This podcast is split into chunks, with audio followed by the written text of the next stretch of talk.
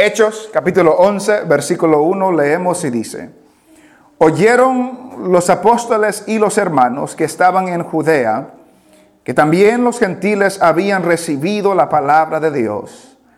Y cuando Pedro subió a Jerusalén, disputaban con él los que eran de la circuncisión, diciendo, ¿por qué has entrado en casa de hombres incircuncisos y has comido con ellos? Entonces comenzó Pedro a contarles por orden lo sucedido, diciendo, estaba yo en la ciudad de Jope orando y vi en éxtasis una visión, algo semejante a un gran lienzo que descendía, que por las cuatro puntas era bajado del cielo y venía hasta mí. Cuando fijé en él los ojos, consideré y vi cuadrúpedos terrestres y fieras y reptiles y aves del cielo. Y oí una voz que me decía, levántate, Pedro, mata y come. Y dije, Señor, no, porque ninguna cosa común o inmunda entró jamás en mi boca. Entonces la voz me respondió del cielo por segunda vez, lo que Dios limpió, no lo llames tú común. Y esto se hizo tres veces y volvió todo a ser llevado arriba al cielo. Y aquí luego llegaron tres hombres a la casa donde yo estaba, enviados a mí desde Cesarea y el Espíritu me dijo que fuese con ellos sin dudar. Fueron también conmigo estos seis hermanos y entramos en casa de un varón, quien nos contó cómo había visto en su casa un ángel que se puso en pie y le dijo, envía hombres a Jope y haz venir a Simón, el que tiene por sobrenombre Pedro. Él te hablará palabras por las cuales serás salvo tú y toda tu casa. Y cuando comencé a hablar, cayó el Espíritu Santo sobre ellos también, como sobre nosotros al principio. Entonces me acordé de lo, dicho por el Señor cuando dijo, Juan ciertamente bautizó en agua, mas vosotros seréis bautizados con el Espíritu Santo. Si Dios, pues, les concedió también el mismo don que a nosotros que hemos creído en el Señor Jesucristo, ¿quién era yo que pudiese estorbar a Dios? Entonces, oídas estas cosas, callaron y glorificaron a Dios diciendo, de manera que también a los gentiles ha dado Dios arrepentimiento para vida. Amén. Pueden sentarse.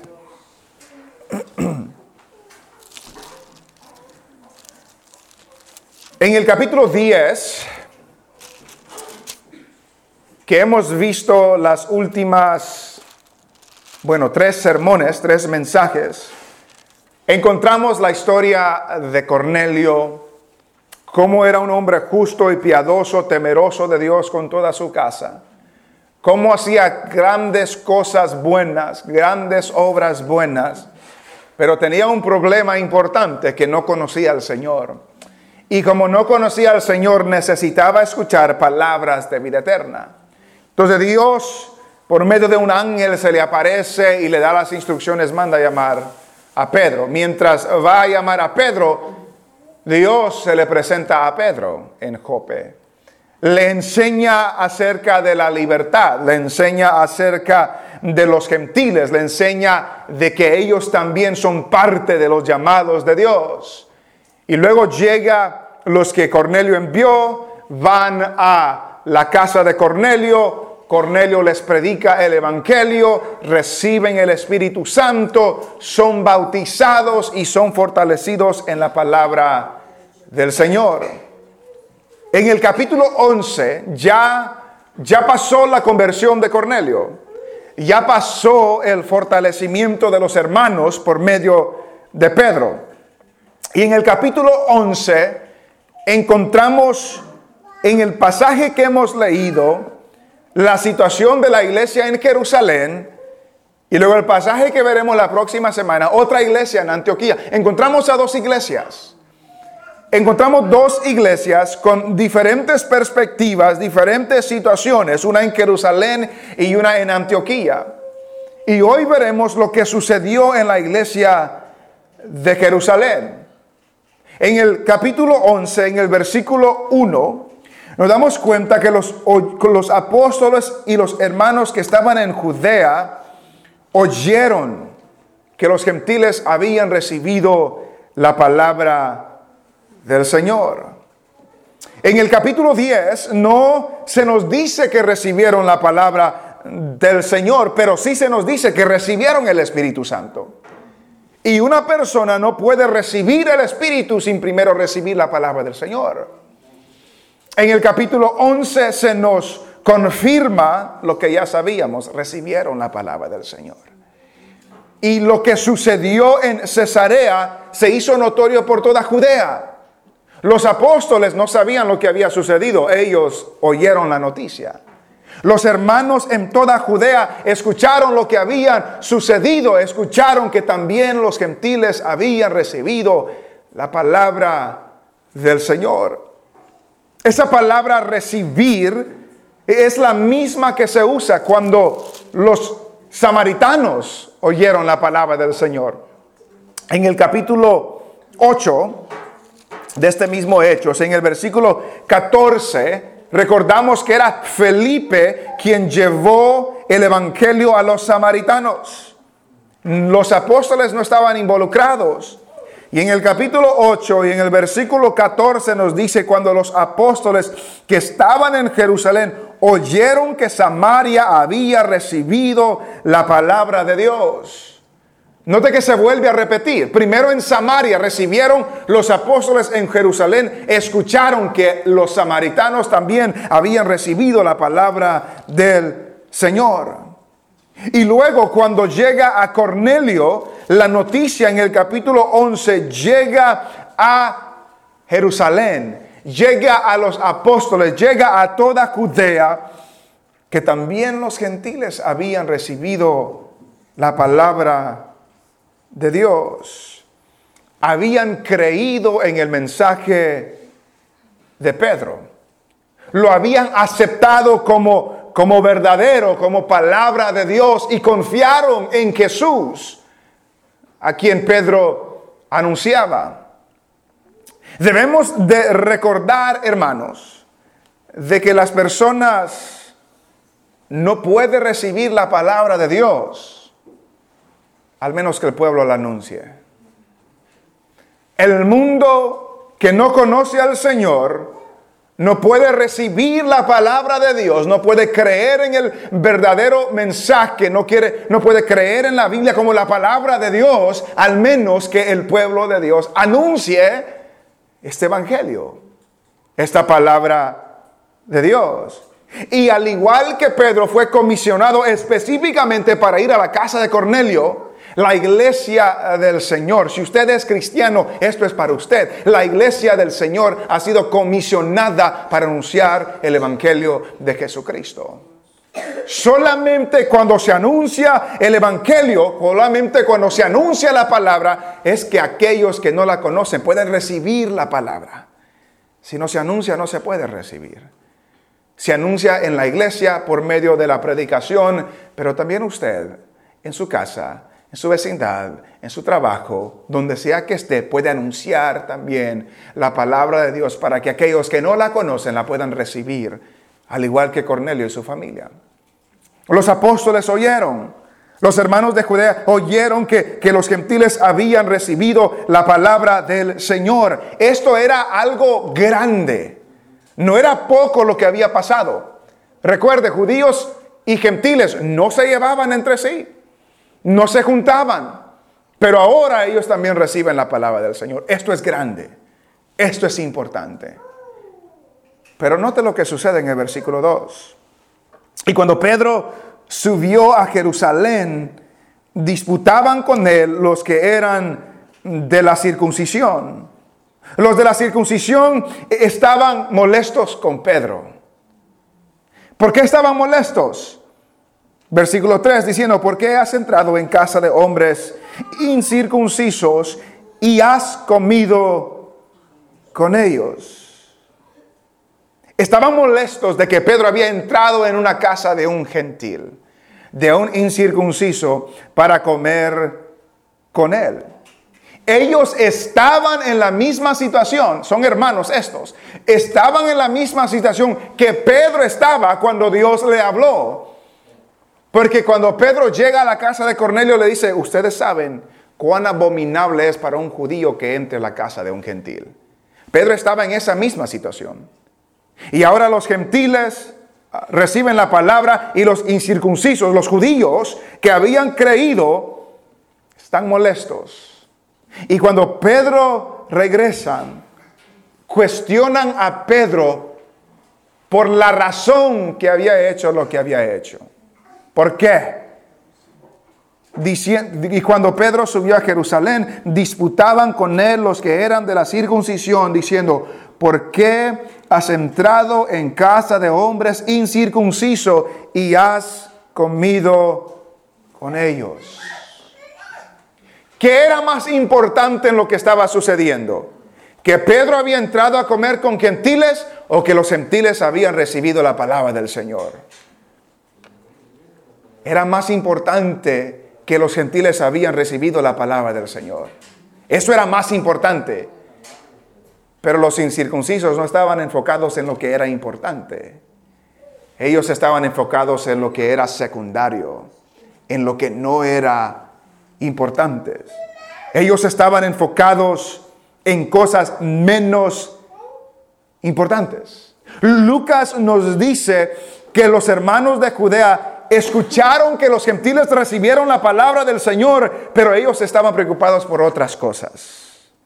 Eso no era tan importante para ellos. Estaban distraídos por cosas de poca importancia y no le ponían atención, no se enfocaban en lo que Dios estaba haciendo. Un escritor dice que no era solo cuestión de religión, sino también de cultura y los hábitos culturales son difíciles de romper. El hecho de no entrar a una casa de un gentil no era que Dios lo mandaba, era cultural, era de la cultura de ellos. Y en vez de enfocarse en la obra que Dios estaba haciendo, se enfocaron en las cosas culturales que eran de menos importancia. Y usted y yo, hermanos, debemos guardar de hacer eso. Debemos guardar de enfocarnos en las cosas que son de menos importancia y no enfocarnos en las cosas que son de mayor importancia. Hay muchas veces que en las iglesias nos enfocamos en cosas que son insignificantes hasta cierto sentido. Y muchas iglesias se han dividido por cosas que son insignificantes, menos importantes. Y no nos enfocamos en la obra grande que Dios está haciendo. No nos enfocamos en las cosas que nos unen, sino que nos enfocamos en las cosas menos importantes. Estos, estos judíos no se enfocaban que Dios había traído la palabra a los gentiles, sino que se enfocaban, tú entraste a comer con ese. Entraste a comer con ese incircunciso. ¿Cómo es posible que lo hiciste? Pero ellos no sabían lo que Pedro sabía. Dios no les había hablado a ellos como le habían hablado, como le había hablado a Pedro. Habrán momentos en nuestra vida, hermanos, donde obedecer a Dios o hacer la voluntad de Dios traerá oposición o crítica de hermanos que no entienden lo que Dios está sucediendo, lo que Dios está haciendo, lo que está sucediendo. Pedro estaba en la voluntad de Dios. Pedro estaba haciendo lo que Dios le mandó que haga. Y lo estaban cuestionando aquellos porque no entendían lo que estaba pasando. Y lo estaban cuestionando aquellos porque estaban más enfocados en las cosas culturales y no en lo grandioso de lo que Dios estaba haciendo. ¿Por qué entraste? ¿Por qué comiste con ellos? ¿Por qué hiciste aquellos? Pedro fácilmente pudiera enojarse. ¿Cómo que en eso están pensando ustedes? Un escritor un escritor dijo lo siguiente, que el, Pedro viejo estuviera listo para comenzar a cortar orejas. Si recordamos la historia que Pedro fue el que le cortó la oreja a un siervo cuando vinieron a arrestar a Jesús, él sacó la espada y cortó una oreja. Dijo un escritor, si este fuera el Pedro viejo, él hubiera comenzado a cortar orejas. Pero Pedro tuvo paciencia con ellos, porque ellos no conocían lo que él conocía. Pedro tuvo paciencia con ellos, porque ellos no entendían lo que Dios estaba haciendo como él lo entendía. Y usted y yo, hermanos, si por la gracia de Dios Dios nos ilumina en algo que nuestros hermanos todavía no entienden, no nos vayamos a levantar el cuello. No nos vayamos a sentir superiores. No nos vayamos a tenerlos de menos porque ellos no entienden lo que nosotros entendemos. Tengamos paciencia con nuestros hermanos.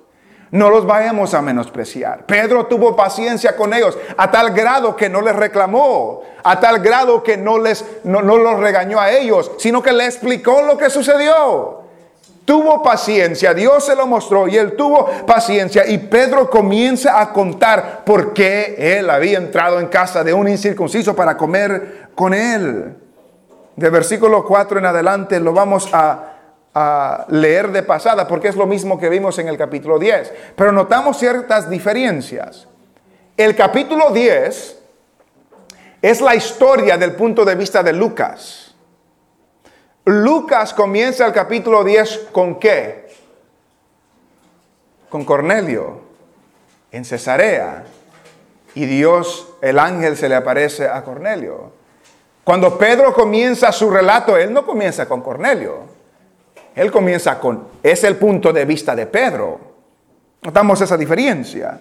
Porque en el versículo 4 comienza a decir, entonces comenzó Pedro a contarles por orden lo sucedido diciendo, estaba yo en la ciudad de Jope orando. Recuerde, el capítulo 10 no comienza con eso. El capítulo 10 comienza con Cornelio en Cesarea. Pero ahora el punto de vista de Pedro. Estaba yo en la ciudad de Jope orando y vi en éxtasis una visión, algo semejante a un gran lienzo que descendía, que por las cuatro puntas era bajado del cielo y venía hasta mí. Cuando fijé en él los ojos, consideré y vi cuadrúpedos terrestres y fieras y reptiles y aves del cielo. Y oí una voz que me decía, levántate Pedro, mata y come. Y dije, Señor, no, porque ninguna cosa común o inmunda entró jamás en mi boca. Cuando Pedro estaba diciendo eso, me imagino yo que Pedro estaba prácticamente diciendo, yo pensaba como ustedes piensan. Ninguna cosa común o inmunda he comido. Yo no puedo, Señor, porque nunca lo he hecho. Nunca he comido del mundo. Nunca he comido con incircuncisos. Nunca he participado de eso. Yo pensaba como ustedes. Y le dije al Señor no, porque yo pensaba como ustedes. Versículo 8 otra vez. Y dije, Señor, no, porque ninguna cosa común o inmunda entró jamás en mi boca. Entonces la voz me respondió del cielo por segunda vez, lo que Dios limpió, no lo llames tú común. Y esto se hizo tres veces y volvió todo a ser llevado arriba al cielo. Y he aquí luego llegaron tres hombres a la casa donde yo estaba, enviados a mí desde Cesarea. Y el Espíritu me dijo que fuese con ellos sin dudar. Fueron también conmigo estos seis hermanos y entramos en casa de un varón.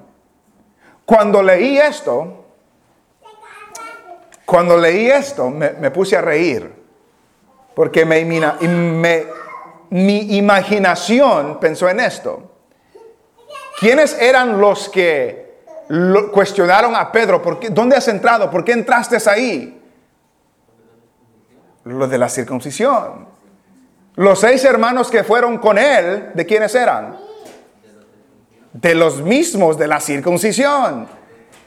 Y Pedro como que dijo, estos también fueron y estos también entraron.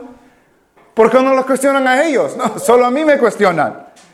Fueron también conmigo estos, ahí estaban, fueron conmigo estos seis hermanos y ellos también entraron a la casa de este incircunciso. Ellos también tienen culpa de esto, se me van a culpar a mí.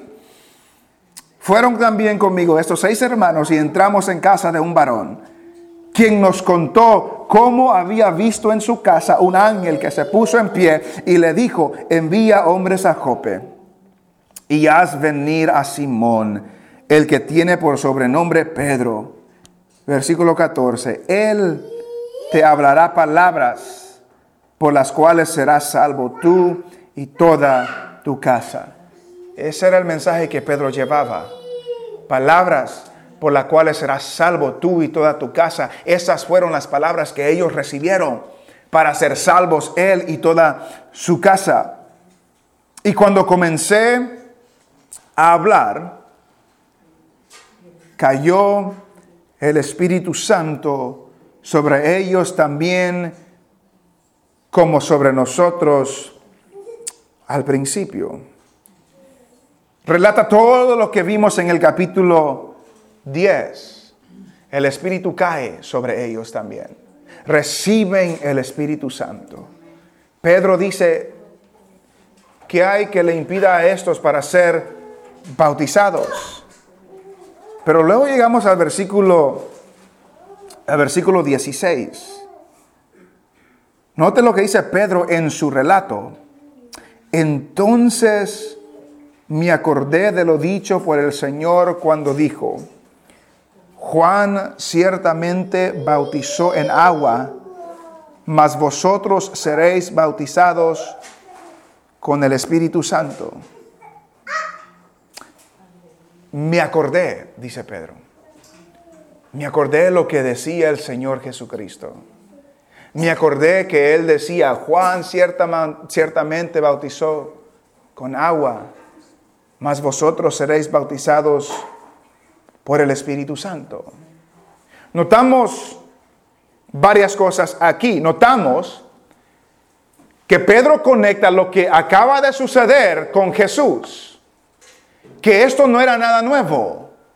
Esta era algo que Jesús ya había anunciado, que él dijo que iba a suceder. Serían bautizados con el Espíritu Santo.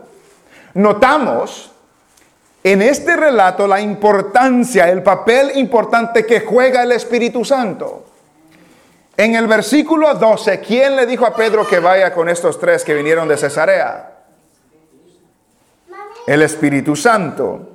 ¿Quién es el que cayó sobre los que estaban reunidos? ¿Quién es el que iba a bautizar? Serían bautizados en el Espíritu Santo. Y algo más que no está explícito en el texto, pero está implícito.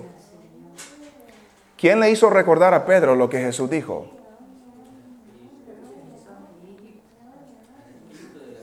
El Espíritu Santo. ¿Recuerdan lo que dijo Jesús? Vaya conmigo a San Juan, capítulo 14 y versículo 25. Juan 14, 25. Juan está antes de Hechos. Juan 14, 25. dice el apóstol Juan. Bueno, dice Jesús en, San Juan 14, 25. Os he dicho estas cosas estando con vosotros. Mas el consolador, el Espíritu Santo, a quien el Padre enviará en mi nombre, Él os enseñará todas las cosas. ¿Y luego qué dice? Y os recordará todo lo que yo os he dicho. Cuando venga el Espíritu Santo, Él nos va a enseñar todas las cosas, dice, y Él os hará recordar todo lo que yo os he dicho. Y cuando Pedro dice, me acordé lo que Jesús dijo, ¿quién le recordó? El Espíritu Santo. La obra del Espíritu Santo se estaba viendo en la vida de Pedro. Pero note que la obra del Espíritu hace recordar lo que Jesús dijo. ¿Cómo, ¿Cómo nos va a hacer recordar el Espíritu lo que Jesús dijo si no sabemos lo que Jesús dijo? ¿Qué nos va a recordar? ¿Qué nos va a hacer recordar el Espíritu? ¿Cómo se soluciona ese problema? Leyendo la Biblia. Leamos la Biblia. Conozcamos lo que Dios dijo en la Biblia. Conozcamos lo que Jesús dijo en su palabra. Para que en nuestra vida el Espíritu nos haga recordar lo que hemos leído en la Biblia que Jesús ha dicho. Tengamos eso en mente. El Espíritu nos hace recordar lo que Jesús dijo cuando conocemos lo que Jesús dijo. Pedro y los apóstoles recordaban lo que Jesús dijo porque estuvieron con él, oyeron hablar, lo escucharon enseñar, pero ellos no se recordaban todo lo que Jesús dijo. Pero en el momento indicado, en el momento adecuado, el Espíritu los hacía. Entonces me acordé lo que Jesús decía. Juan bautizaba con agua, pero seréis bautizados con el Espíritu Santo. No nos vayamos a sorprender, hermanos, cuando no podemos acordarnos lo que la Biblia dice, si nunca leemos la Biblia. ¿Qué nos va a hacer recordar el Espíritu si nunca leemos la Biblia? Debemos de leer la Biblia, atesorarla, memorizarla, aprenderla, que penetre en nuestro corazón. Le aseguro, no se va a recordar todo lo que lee. Pero con el tiempo el Espíritu, yo he leído eso en alguna parte. En el tiempo va a estar hablando con alguien y va a decir, yo, yo leí en la Biblia esto y esto, porque ese es el trabajo del Espíritu Santo. El trabajo suyo es leer la Biblia, estar disponible, estar dispuesto. El trabajo del Espíritu es hacernos recordar, darnos el poder, darnos la palabra. Pero no nos da la palabra si no la tenemos dentro de nuestros corazones. David dice, en mi corazón he guardado tus dichos para no pecar contra ti. Jesús dice de la abundancia del corazón, habla la boca. El Espíritu saca de lo que hay dentro de nosotros, saca del tesoro que está guardado en nuestro corazón, saca de la palabra que tenemos guardada en nuestra mente, nos hace recordar lo que Dios ha dicho en su palabra, pero para hacernos recordar, hermanos, tenemos que leer la Biblia. Me acordé, me acordé lo que Jesús decía vosotros seréis bautizados con el Espíritu Santo. Y luego en el versículo 17, después que le relata todo lo que había sucedido, llega a la conclusión Pedro. La conclusión de Pedro, si Dios pues les concedió también el mismo don que a nosotros que hemos creído en el Señor Jesucristo, ¿quién era yo que pudiese estorbar a Dios? Pedro reconoce, si es Dios quien lo está haciendo, ¿quién soy yo? Para ponerme en contra de Dios. ¿Quién soy yo para estorbar a Dios? Si Dios quiere que los gentiles reciban el Espíritu Santo, ¿quién soy yo para decirle no? ¿Quién soy yo? Yo no soy nadie. Por tanto, así que, si Dios pues les concedió también el mismo don.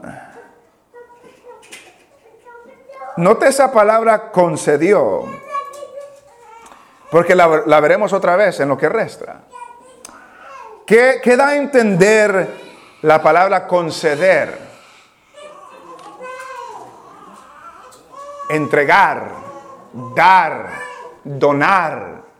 Dios dio, Dios entregó, Dios donó el Espíritu Santo a los gentiles, al igual que a los judíos. Y en el libro de los Hechos, esta palabra de conceder o de dar se usa mayormente para describir algo que Dios hace, algo que Dios ha dado, algo que Dios ha concedido. Por ejemplo, vea conmigo el capítulo 3 y el versículo 16 del mismo Hechos.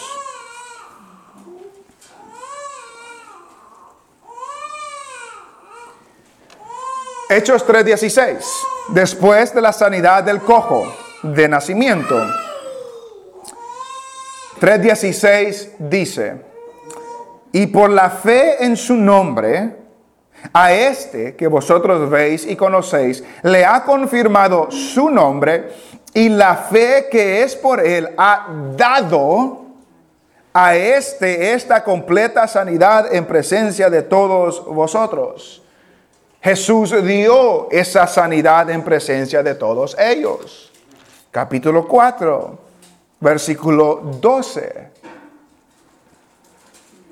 Y en ningún otro hay salvación, porque no hay otro nombre bajo el cielo dado a los hombres en que podamos ser salvos. ¿Quién ha dado esos nombres bajo el cielo? Dios. Capítulo 5, versículo 31. A este, 5.31, a este Dios ha exaltado con su diestra por príncipe y salvador para dar a Israel arrepentimiento y perdón de pecados. Y nosotros somos testigos suyos de estas cosas y también el Espíritu Santo, el cual ha dado Dios a los que le obedecen. Es Dios quien lo da. Es Dios quien lo concede. Y luego el capítulo 17, no lo hemos visto, pero versículo 24 y 25. 17 y 24. El Dios que hizo el mundo y todas las cosas que en él hay, siendo Señor del cielo y de la tierra, no habita en templos hechos por manos humanas. Versículo 25. Ni es honrado por manos de hombres como si necesitase de algo pues Él, hablando de Dios, es quien da a todos vida y aliento y todas las cosas. Dios da el Espíritu Santo, Dios da vida a todos y aliento y todas las cosas. Es algo que Dios da. Y cuando regresamos al capítulo 11, en el versículo 17, Pedro reconoce que es Dios quien ha dado, quien ha concedido el Espíritu Santo a los gentiles. Dios lo ha dado. Si Dios pues les concedió el mismo don que a nosotros que hemos creído en el Señor Jesucristo, ¿quién era yo que pudiese estorbarnos? Otra cosa que debemos de extraer de aquí, y esto es claro, Pedro reconoce que este don, el Espíritu Santo, se recibe después de creer. Este don se recibe después de creer. El Espíritu Santo se recibe después. Cuando la persona cree, Dios le da el Espíritu Santo, que es el poder que tenemos para servir a Dios. Dios les concedió quién era yo para estorbar a Dios. En el versículo 18 dice, entonces, oídas estas cosas, ¿qué hicieron los de la circuncisión? Callaron y glorificaron a Dios. Pedro, ¿por qué entraste en casa de incircuncisos? Pedro, ¿por qué entraste a comer con estos gentiles? Pedro, ¿por qué entraste a comer con estos inmundos? Pedro les explica lo que sucedió y lo que Dios hizo. Y ellos callaron. No podían decir, decir nada más. Que lo que esto también me, me dice a mí, que la palabra de Pedro era confiable. Que ellos creyeron que lo que Pedro les dijo era verdad. Y como creyeron lo que Pedro les dijo que era verdad, ya no podían decirle nada, callaron. Antes no entendían, no sabían lo que había sucedido porque no sabían. Pero al saberlo, callaron y glorificaron a Dios. Callaron y glorificaron a Dios. Entendieron que lo que Dios estaba haciendo era más importante que los prejuicios de ellos entendieron que la magnitud de lo que Dios estaba haciendo era más importante que los prejuicios de ellos. Y eso los llevó a glorificar a Dios. Eso los llevó a glorificar a Dios. Y termina diciendo, entonces oída estas cosas, callaron y glorificaron a Dios diciendo, de manera que también a los gentiles ha dado Dios arrepentimiento para vida. Glorificaron a Dios porque entendieron que también a los gentiles ha dado, otra vez la palabra, es la misma palabra de conceder, ha dado Dios arrepentimiento para vida. Dios es el que da el Espíritu Santo, Dios es el que también concede arrepentimiento para vida. La salvación es de Dios. El arrepentimiento de vida lo da Dios, lo concede Dios.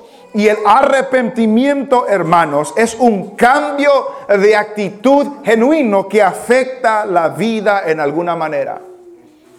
Ese es el arrepentimiento. Un cambio de pensamiento, un cambio de actitud que afecta la vida que llevo también. No hay verdadero arrepentimiento cuando digo me arrepiento de algo y sigo haciendo lo mismo. Ese no es arrepentimiento. Eso no es, quizás nos sentimos mal, quizás nos sentimos culpables, pero si no cambiamos, ese no es arrepentimiento. Dios concede arrepentimiento para vida. Y eso es digno de glorificar a Dios. El hecho de que Dios concede vida por medio del arrepentimiento, por medio de la salvación, es digno de glorificar a Dios. Dios, hermanos, Dios no le debe a nadie nada. Dios no le debe nada a usted y no me debe nada a mí. Si Dios condena a todo el mundo sin salvar a nadie, los manda, nos manda a todos al infierno, Dios es justo en hacer eso porque le hemos fallado y hemos pecado. Es justo. Eso es justo. Pero Él en su misericordia da arrepentimiento de vida. Y aquellos que reciben vida les da el Espíritu Santo. Él de su propia autoridad, de su propio derecho, de su propia prerrogativa, concede el arrepentimiento a pecadores. Él lo da. Él es el que lo da. Lo da a los pecadores y este arrepentimiento es para vida, es para vida eterna. Ese es el arrepentimiento que Dios da. Y este pasaje, hermanos, nos recuerda, además de enfocarnos en lo, importante y no lo secundario, además de leer la Biblia para que el Espíritu nos haga recordar, nos recuerda que la salvación es de Dios, de principio a fin. Que el Espíritu Santo es un don de Dios que da a aquellos que Él mismo le ha, ha dado arrepentimiento de vida. Y esto lo hace Dios no en sí para usted o para mí, lo hace para la gloria de su nombre. Que un Dios santo salva a pecadores por su misericordia, por su gracia, y eso exalta el nombre de Cristo, el nombre de Dios, porque no merecemos nada de eso, y aún así Dios nos concede arrepentimiento para tener vida eterna y después nos concede el Espíritu Santo para tener poder en esta tierra. Dios es digno de la gloria y de la honra por nuestra salvación. Los de la circuncisión, cuando no entendían, estaban enfocados en su prejuicio cultural. Cuando lo entendieron, se callaron, no dijeron nada y se pusieron a glorificar a Dios porque entendieron de que Dios había concedido arrepentimiento a los gentiles también. Quiero terminar leyendo Efesios capítulo 1.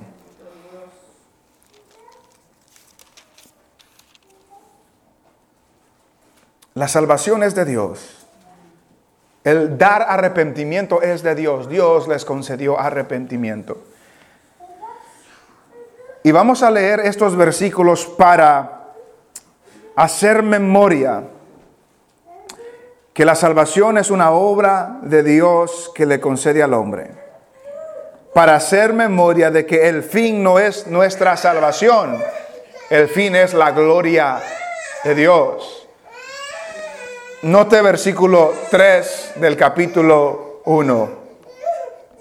Bendito sea el Dios y Padre de nuestro Señor Jesucristo, que nos bendijo con toda bendición espiritual en los lugares celestiales en Cristo Jesús, perdón, en Cristo, según nos escogió en el antes de la fundación del mundo, para que fuésemos santos y sin mancha delante de Él. ¿Para qué nos escogió Dios?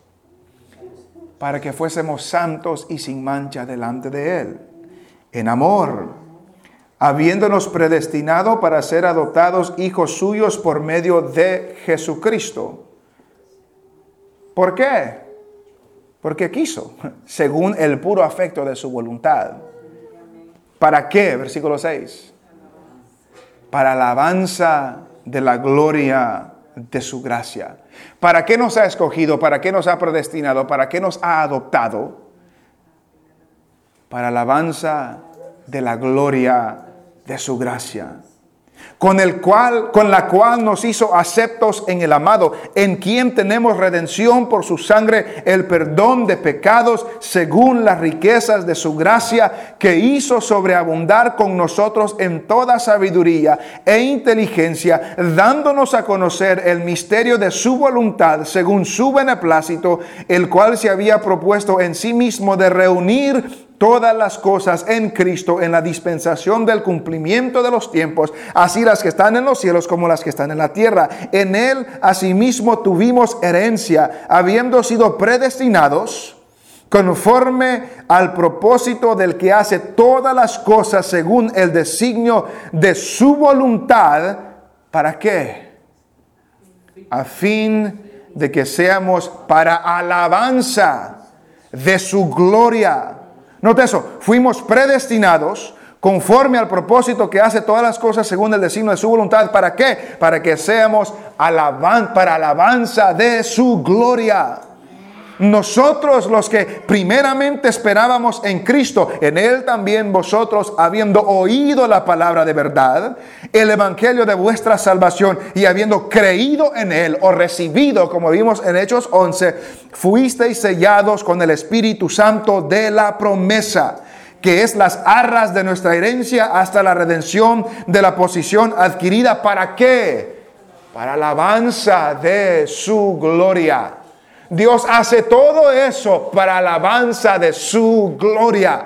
Dios salva a pecadores para alabanza de su gloria. Dios perdona al pecador para alabanza de su gracia. Dios nos da el Espíritu Santo para alabanza de su gloria. Y cuando los de la circuncisión entendieron lo que Dios hizo, y entendieron que Dios les concedió arrepentimiento, glorificaron a Dios, porque la salvación es para alabanza de la gloria de Dios. No perdamos eso, no perdamos eso. Nosotros nos beneficiamos de esa vida eterna. Pero esa vida eterna la ha dado Dios. Ese arrepentimiento lo ha concedido Dios. Ese Espíritu Santo lo ha concedido Dios para que su gloria sea alabada. Para que su nombre sea exaltado. Para que Él reciba toda la gloria y toda la honra de aquellos que han sido salvos. Porque si no fuera por Él, fuéramos derechitos a la condenación eterna pero por su gracia, por su misericordia, por su voluntad, y como dice ahí, porque simplemente quiso hacerlo, nos ha salvado para la gloria de su nombre, para alabanza de su gloria. El pasaje que hemos leído hoy nos recuerda que usted y yo debemos enfocarnos en las cosas que son importantes y no discutir por las cosas que son menos importantes nos recuerda este pasaje que debemos de leer la Biblia. El Espíritu de Dios nos hace recordar lo que conocemos de la Biblia, pero si no leemos no nos hace recordar nada. Leamos la palabra del Señor. Y también nos recuerda, la salvación es de Dios. El arrepentimiento lo concede Dios. El Espíritu Santo lo da Dios. Los incircuncisos glorificaron a Dios. Efesios 1 nos dice que Dios ha hecho todas esas cosas para alabanza de su gloria. Y si usted y yo hemos entendido eso, nuestra vida es una vida de alabanza a la gloria de Dios día con día, día con día, porque entendemos de dónde Dios nos ha sacado y para dónde Dios nos lleva. Y por eso le damos la gloria, le damos la alabanza, le damos toda adoración a Él, porque solamente Él es digno por lo que ha hecho en nuestras vidas. No perdamos eso de nuestra vista. Dios es digno lea su palabra y enfoquémonos en lo que es importante. Y no, no, no nos menospreciemos por las cosas que son menos importantes.